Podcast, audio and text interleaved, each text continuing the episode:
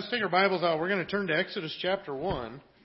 Beginning in verse 1, it says, These are the names of the sons of Israel who came to Egypt with Jacob, each with his household Reuben, Simeon, Levi, and Judah, Issachar, Zebulun, and Benjamin, Dan and Naphtali, Gad and Asher. All the descendants of Jacob were 70 persons. Joseph was already in Egypt. Then Joseph died, and all his brothers, and all that generation. But the people of Israel were fruitful and increased greatly. They multiplied and grew exceedingly strong, so that the land was filled with them. Now there arose a new king over Egypt, who did not know Joseph. And he said to his people, Behold, the people of Israel are too many and too mighty for us. Come, let us deal shrewdly with them, lest they multiply, and if war breaks out, they join our enemies and fight against us and escape from the land. Therefore they set taskmasters over them to afflict them with heavy burdens. They built for Pharaoh store cities, Pithom and Ramses. But the more they were oppressed, the more they multiplied, and the more they spread abroad. And the Egyptians were in dread of the people of Israel. So they ruthlessly made the people of Israel work as slaves and made their lives bitter with hard service in mortar and brick and in all kinds of work in the field. In all their work they ruthlessly made them work as slaves. Then the king of Egypt said to the Hebrew midwives, one of whom was named Shiphrah and the other Puah, When you serve as midwife to the Hebrew women and see them on the birth stool, if it is a son, you shall kill him. But if it is a daughter, she shall live. But the midwives feared God and did not do as the king of Egypt commanded them, but let the male children live. So the king of Egypt called the midwives and said to them, Why have you done this? And let the male children live. The midwives said to Pharaoh, Because the Hebrew women are not like the Egyptian women, for they are vigorous and give birth before the midwife comes to them. So God dealt with the midwives, and the people multiplied and grew very strong. And because the midwives feared God, he gave them families. Then Pharaoh commanded all his people, Every son that is born to the Hebrews you shall cast into the Nile, but you shall let every daughter live. You know, I've heard on the news over the last couple of weeks that they say that the most persecuted religion on the face of the earth today is Christianity. Did you realize that? Now, we live in a pretty sheltered area because we live in a nation that has Christian roots. There are places around the world, many of them, even today, where it is very dangerous to be a Christian. And I do think that we need to be ready or wary of it within our own nation. I think that we do face some persecution within our own nation, but it's light somebody making a little bit of fun of us, maybe being misunderstood, not fitting in. Whereas other places in the world, their persecution is more getting beaten or imprisoned or your stuff confiscated or even possibly the loss of life. And it's nothing new to Christianity. It's part of our heritage all the way down through. But I do think that it's coming. And I think a large part of it, where it's going to come from, is in this idea of, well, they pronounce it as inclusiveness. And as, as you well know, in our faith, we can't include sin. We can't include different lifestyles that are that are an affront to God. One of the first steps is the church will probably end up losing its tax exempt status at some point. You know, society's just getting crazy in the last 10 years. In the news, and over the last couple of weeks, there was one of the stories that was big was a man has a baby. Well, if you look into the article that covered it, what it is is transgender man. So biologically, what is it? It's a woman. And this woman has a baby from somebody else that she knows that is defined neither as a man or a woman, who happens to be biologically a man. So when you get down to the nitty and gritty of the story, a woman got together with a man, and the result was a baby. Now, where's the story in that? But our society will tout that story as a man has a baby. It's foolish. In our schools. And I think, again, kind of because of where we're located, off the beaten path and stuff, I think we have it good in our schools. You know, what in the schools, a lot of the administrations are pushing so much of this kind of agenda, and you think, isn't this an institution that teaches biology? But it's getting crazy. There's getting more and more pressure on institutions and organizations, and and uh, I know there's already places talking about trying to take away tax exempt status from churches because they don't support the the morality of the day so to speak. I think it's also going to come across in another way. I think it'll be defined as hate speech.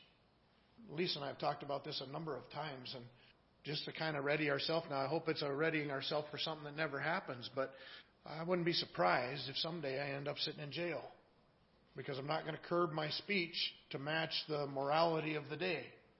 We're going to speak the truth. We're going to do it in love, and we're going to do it in gentleness, but we're going to speak the truth in love. And we're not going to adapt God's word to a changing culture in our own society. Let God's word adapt the culture, not the culture adapt God's word. I do think there's hope for our nation to turn and start going the other way. At some point, you'd think that even just common sense would have to kick in in some of these areas. I was listening to something the other day that was talking about three, four years ago. Some of the Ivy Leaguers decided to redefine. In fact, I think they came up with a new term. And they decided our, our culture in America is now in a state of what they call post truth, which is just humorous if you think about it. If somebody says they're post truth, the question has to be, well, how do you know? Because if, if you're beyond truth, if there's no truth, then how do you know and why should I listen to you? Because it's probably not true anyway. But they did describe something pretty accurately, I think, within our society. They said the reason they call our society post truth is because they don't care what's right and wrong or what's true and false anymore. Now, a much more persuasive argument is based on your own personal experience and your own personal feelings. That is what is persuasive in our society. How you feel about something, not whether it's the facts or, or the evidence supports the way that you look at it or the way that you believe or the way that you feel, but just how you feel about something is what is important. And it has, got, has taken us to some crazy places. We've seen white people self identify as black people. They still look white to me, but they want to be recognized as black people. We see men want to self identify as women, and women want to self identify as, as men. And some man comes up and says, I feel like I'm a woman. How do you know? Since you're not one, how do you know what it feels like to be a woman? But we've gone to just ridiculous, ridiculous levels of self identifying. I think maybe I want to self identify as a wealthy person. And I can't. what was that? You can be Batman. You can do that. That's some grandsons right there with you. Yeah. I want to self-identify as a wealthy person. Now, I don't think if I go check my bank account eagerly so, even if I'm excited and can't wait to check my bank account on Monday morning, I got a feeling it's still going to have the same little amount in there that it had when the banks closed on Friday. this a confession time or? Yeah, I better go watch my Amazon account here. I don't know. But you know, it's just gotten crazy. But the scary part is, is that the crazy, the crazy seems to be bent on making us fit into it. If things continue to go that direction, at some point there's going to be a bigger price for Christians to pay to let your light shine within this world. Well, the reason that I bring that up is because when I look at Exodus chapter 1, I see people trying to live a godly life in an ungodly place. And I think that's what starts this whole thing. They were trying to live that Christian life in an increasingly non Christian world. And that's what we're doing. From the time we uh, end the book of Genesis, we see them in heavy favor among Egypt. We see them go from being treated very well to being made slaves and persecuted. Whether it's a persecution of just being made fun of now, or maybe being left out, or passed over in a promotion or a raise or being picked on in some way, or whether it gets more serious and we start looking at jail time or other things. The fact of the matter is, we need to continue to live our Christian life no matter what the culture around us is doing. If our situation continues to become more and more of a non Christian society, then we need to continue to live that Christian life within that non Christian world. Well, there's four principles as I look at this passage that will help us to succeed. The first one is that God keeps his promise. Because remember, this goes all the way back to the covenant that God made with Abraham. And even, even at that time that God made that covenant with Abraham, God told him what would happen. He told him about this time of slavery and bondage. In Genesis chapter 15, it says, Then the Lord said to Abraham, Know for certain that your offspring will be sojourners in a land that is not theirs, and will be servants there, and they will be afflicted 400 years. But I will bring judgment on the nation that they serve, and afterward they shall come out with great possessions. You know where this fits in Genesis? Remember, God in chapter 12 came to Abraham, tells him to leave his father's house, come to the place I'm going to show you. He starts to give him the covenant. The covenant is I'm going to make your name great. I'm going to bless those who bless you. I'm going to curse those who curse you. I'm going to give you all this land that he delineates uh, for them. And through you, all the nations of the world are going to be blessed. Well, what do we see when we get to Exodus? That God's just keeping his promise. Now, they're not in their land yet. That's still future. But God is keeping his promise to Abraham. I'm going to make your name great. Those who bless you, I will bless. Look at what happens with Joseph. Joseph ends up, through his a series of events, he ends up down in the dungeon in Egypt, and he interprets a couple people's dreams. Pharaoh has some dreams, and these and one of those people tells Pharaoh about Joseph.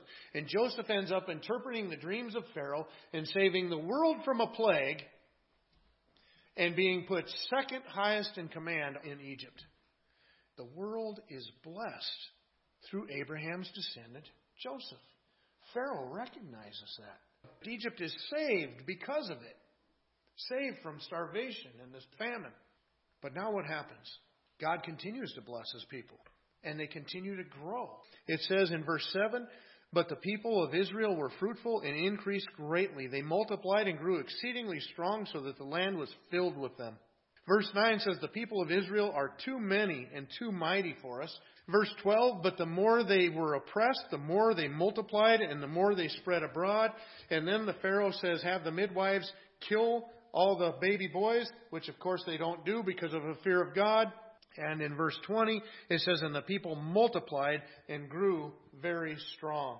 So no matter what Pharaoh is doing so far, God is continuing to bless his people, and they're having large families, and they're growing and multiplying and filling the land. And so God is doing exactly what he told Israel he would do. And so God is faithful at keeping his promises. No matter what level of persecution that we end up facing, God will keep his promises. Now, Israel's promises were mostly looking forward. They were looking to the future. They were looking toward that promised land and one day being able to settle in that promised land. And, and they will be a nation. They would be, to put it in our context, Christians living in a Christian nation. And that's something our generations in our country have been able to enjoy.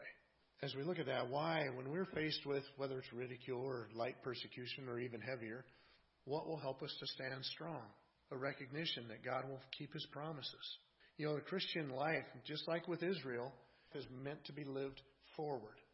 This world is not our home. Jesus said, Don't lay up your treasures here, send them on ahead. Our home is yet to come. Our life here can only be lived properly as a Christian as we look forward. So, you know what? As we're looking forward to something better, if somebody takes the things that we have here, it's not as big a deal. We can hold things loosely because this isn't our treasure. This life isn't the end of our life, but only the beginning. The first principle that I see in action here in the passage is, is that God is keeping his promise. The second principle that I see is that the world persecutes. The world persecutes believers. That's just the way it works. Egypt blessed Israel by moving him there, and they were experiencing the blessings that would come from that, that would overflow from the blessings that God would give to Israel. But at some point, rather than just continuing to enjoy the blessings, they become fearful. And what did they do when they got fearful? They said, "We got to get rid of these people. We got to we got to subdue these people. We got to make sure and keep them down, keep them weak." And it even gets to the point where they're cursing them because they're they're treating them as slaves. They're forcing them into hard labor, and so they're cursing them. And God says, "Those who curse you, I will curse." There's a time coming up very soon where they're going to be cursed, and God's going to bring the curse down upon them. You know what? We've seen the same thing in the 20th century. In the 20th century, what do we see? We see Hitler, Stalin, Mao Zedong. And you know what? Every one of them used the same excuse. There's too many people of religion, or maybe too many people of a certain religion that are around here. And at some point, that religion is going to become violent, so we better deal with it now. And Stalin murdered, what was it, pushing 60 million people in order to keep violence from happening through this religion. Mao Zedong did the same thing 45 million in what was it, four years, I think? all to keep to make sure violence doesn't uprise out of this religion. And Hitler, of course, we know he actually had some of the lower numbers, six million Jewish people he he destroyed. But that's what the world does. The world gets fearful, and the world the world lashes out like that, and the world persecutes us believers. Early Christianity faced the same thing. Look at our apostles. Every one of our apostles were tortured. Eleven out of the twelve were killed in torturous ways. John was tortured. He just didn't die during it, so then he got exiled out to Patmos. But they, they were persecuted. That's what the world does. They were trying to stomp out Christianity, try to get it while it's young before it spreads, and of course it didn't work. The Apostle Paul talks about his own persecutions as being part of the work of Christ. In Colossians chapter 1, verses 24 and 25, it says, Now I rejoice in my sufferings for your sake, and in my flesh I am filling up what is lacking in Christ's afflictions for the sake of the body, that is the church. Now let me tell you what he's not saying. He's not saying that the cross didn't quite quite bring us the forgiveness, and so I have to finish the suffering for Christ. That's not what he's saying. And we know that from the next verse. It says, Of which I became a minister according to the stewardship from God that was given to me to make the word of God fully known. So you see, what he's saying is Christ came and died on that cross his suffering led to our forgiveness. But the Apostle Paul is saying, I'm suffering to get the message out. He was working tirelessly to spread the gospel as far as he could get it across the world. And because of that, they were hunting him down and persecuting him, and eventually they would imprison him and then kill him. But notice the way he describes it. It was just part of the ministry of Christ. It's what was lacking in Christ's afflictions. You know, I think of the missionaries to the Auca Indians down in Ecuador. You've heard of them before. I think of Jim Elliot and Nate Saint and uh, Bobby Youderian, and there was there's five of them. And they met somebody from there, and they set up a time where they could meet. And they just happened to come in at a bad time when these people were had some inner turmoil, and they were kind of on the warpath.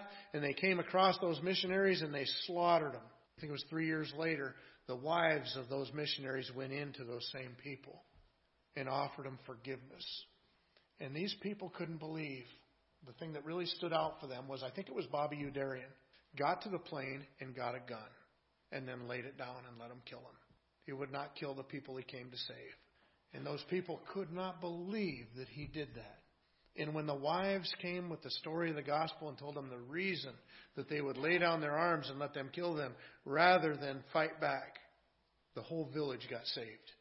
And how did it start? Because these people were willing to suffer, they were willing to lay down their life like Christ did so that they could have the gospel. You know? In Peter, in his epistle, he tells us that's exactly what we're supposed to be willing to do. In 1 Peter chapter 2, verses 20 and 21 says, For what credit is it if when you sin and are beaten for it, you endure? In other words, he says, Look, if you go out and do something wrong and you get in trouble for it, there's no honor in that. But if when you do good and suffer for it, you endure, this is a gracious thing in the sight of God.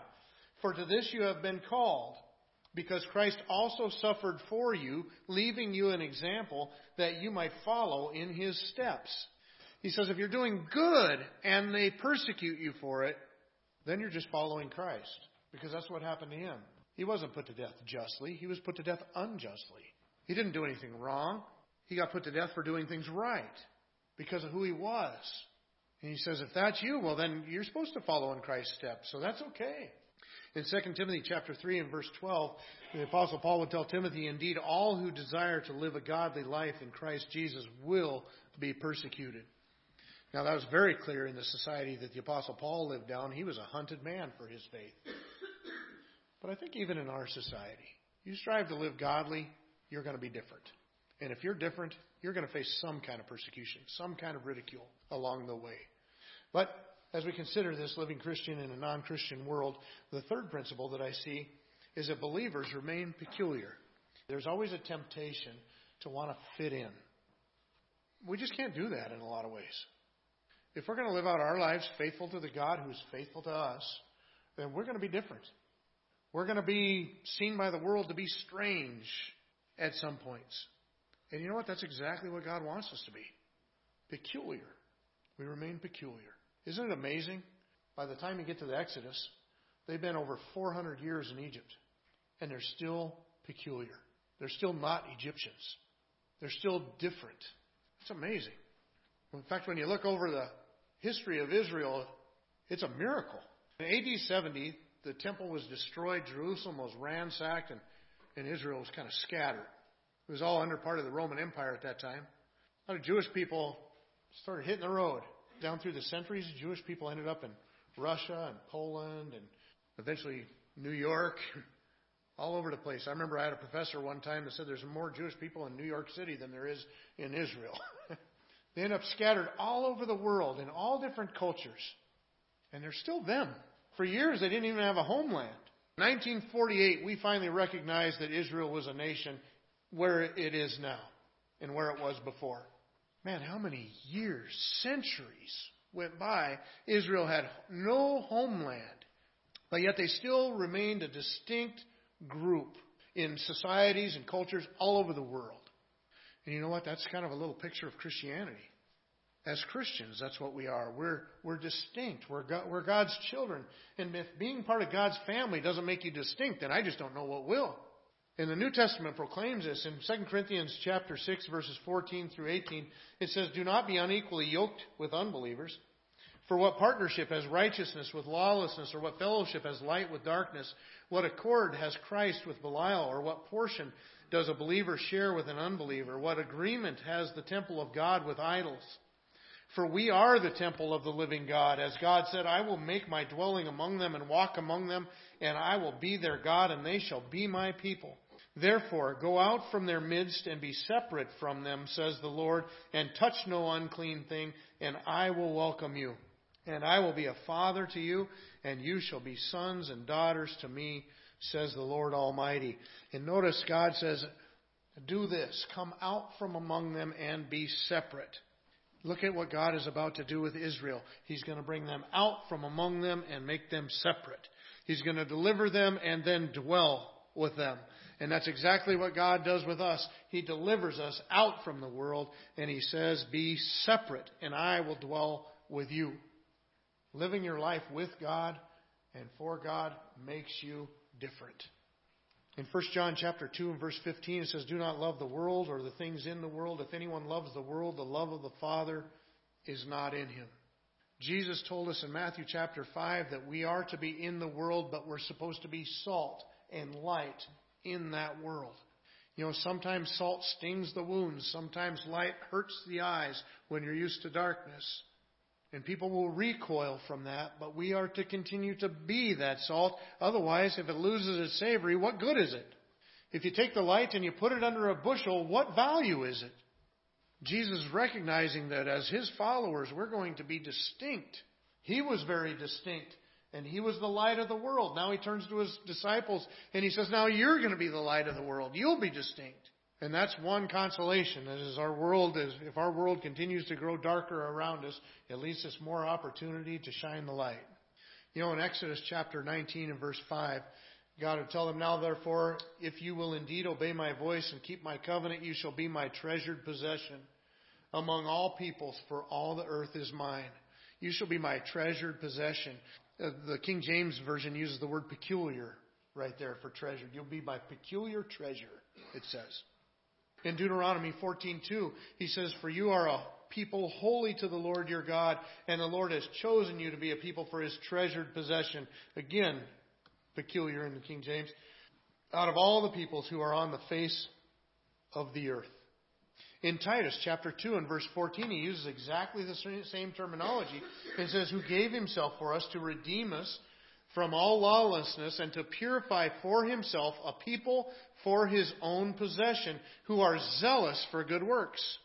He says that, that peculiar possession that I talked about back in the Old Testament as being Israel, now in the New Testament church, Titus says that's you. You're that peculiar possession. You're that people that are zealous for good works. And in 1 Peter, some of the same terminology used for Israel, he now uses for believers.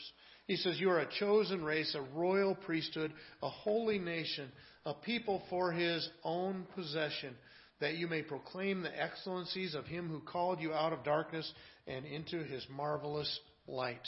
You're supposed to be peculiar. If you're different as a Christian in this world, that's good. You're supposed to be different. And yes, at times that means the world is going to persecute and the world's going to make fun. And that's okay. Now, don't get me wrong. I'm not saying run out and just be weird on purpose so that people treat you bad. That's not the point. You just live your life faithful to Christ and you'll be different enough. People will recognize, they will see something different in you. And you know, sometimes it might even be appreciated. Pharaoh appreciated it in Joseph for a time. But you know what? Not everybody's going to appreciate it. And sometimes we're called to live and live this Christian life in a very non-Christian world. But then lastly, the church is persistent. You know, the Pharaoh tries to kill the babies, the baby boys, doesn't work. We're going to find that he's going to end up taking the baby boy that's going to lead them out of Israel and raising them in his own house. I always love the irony of that. Pharaoh fights out against God, and God makes Pharaoh feed him for 40 years and educate him and everything else. And then he uses him to deliver him. I love that. You know what? When Jesus was born, Herod tried to get rid of all the babies again. Didn't work. You know, the, the leaders around the time of the early church tried to stamp out Christianity. Didn't work. The more you persecuted it, the more it grew. You know, in, in, in Acts chapter 8, which is after Acts chapter 7, obviously, but the reason I point that out is because Acts chapter 7 is about the stoning of Stephen. Stephen was one of the early church deacons. And Stephen got arrested, and he, he, made a, he, he preached a message on the gospel, tying it back to Israel's history. And at the end of the message, they lashed out him, at him and they stoned Stephen, killed him right there. Acts chapter 8 is what happens next. Well, the people get a little scared and they start to move.